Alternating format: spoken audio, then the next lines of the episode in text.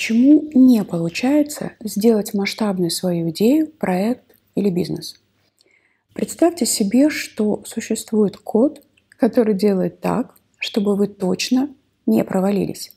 Код, который дает возможность действовать и не терпеть поражения. Жаль, что я не знала о нем раньше. Первые 30 лет моей жизни прошли во многом как у всех. Я гналась за деньгами и статусом, и я точно знаю, что жила не своей жизнью, потому что я не знала код. И сегодня я хочу вам рассказать именно об этом коде.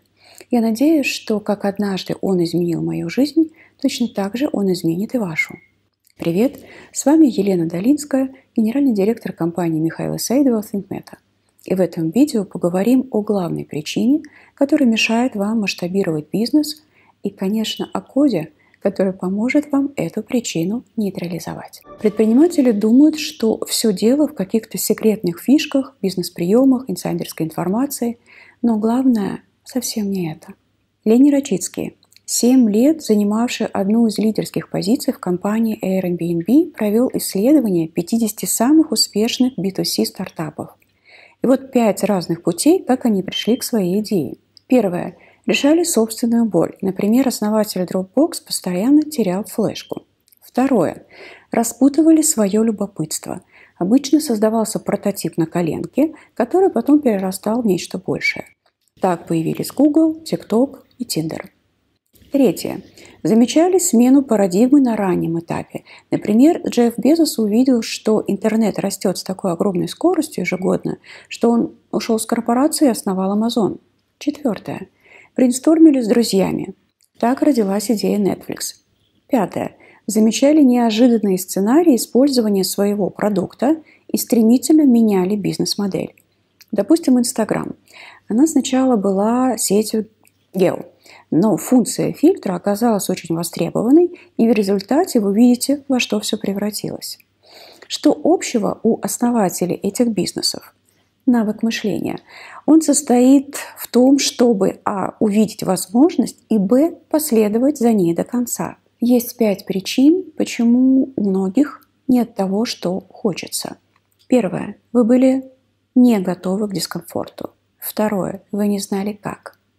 Третье. На определенном этапе вы сдались и не пошли до конца.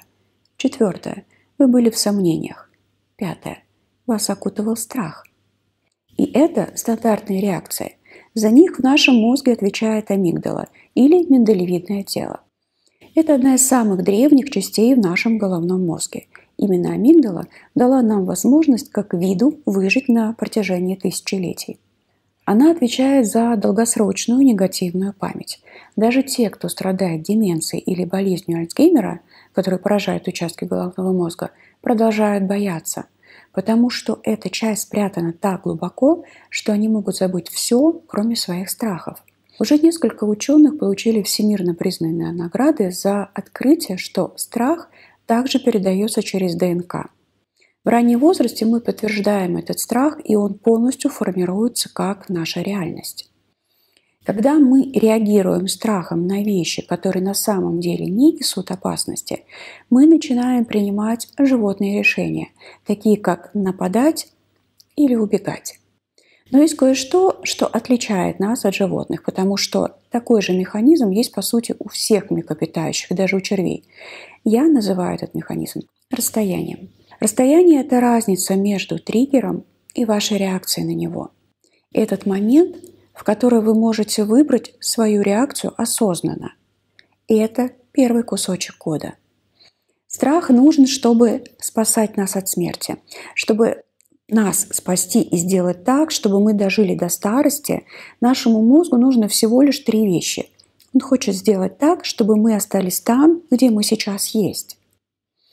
Наш мозг хочет, чтобы мы делали то, что мы делаем сейчас, и то, что мы делали в прошлом. Мозг хочет, чтобы мы повторяли. И последнее. Нашей голове нужно, чтобы мы оставались постоянно в спокойствии, потому что на поддержание работы головного мозга даже в покое требуется 20% энергии тела. Это очень много. Чем мы спокойнее, чем меньше мы действуем, тем больше энергии сохраняет тело. Вот это последнее «оставались в спокойствии» это также переводится как «не высовывайтесь», потому что как только вы вышли на арену, это навлекает на вас настолько большой стресс, что тело больше не хочет повторить этот энергозатратный опыт. Если вы хотите понять, как работает ваша голова с точки зрения любого нового раздражителя, вам поможет аббревиатура ППУ. Повторить, привыкнуть, успокоиться. И это второй кусок кода. У вас есть новое действие, и чтобы быстрее пройти через зону дискомфорта, вам нужно просто это действие несколько раз повторить до тех пор, пока ваша голова к нему не привыкнет. И тогда вы успокоитесь, и это новое станет частью вашей личности. Теперь что я хочу сделать с вами? Немного переключить передачу и взглянуть на это с другой точки зрения. У кого есть мечта? А теперь сделайте два задания. Первое.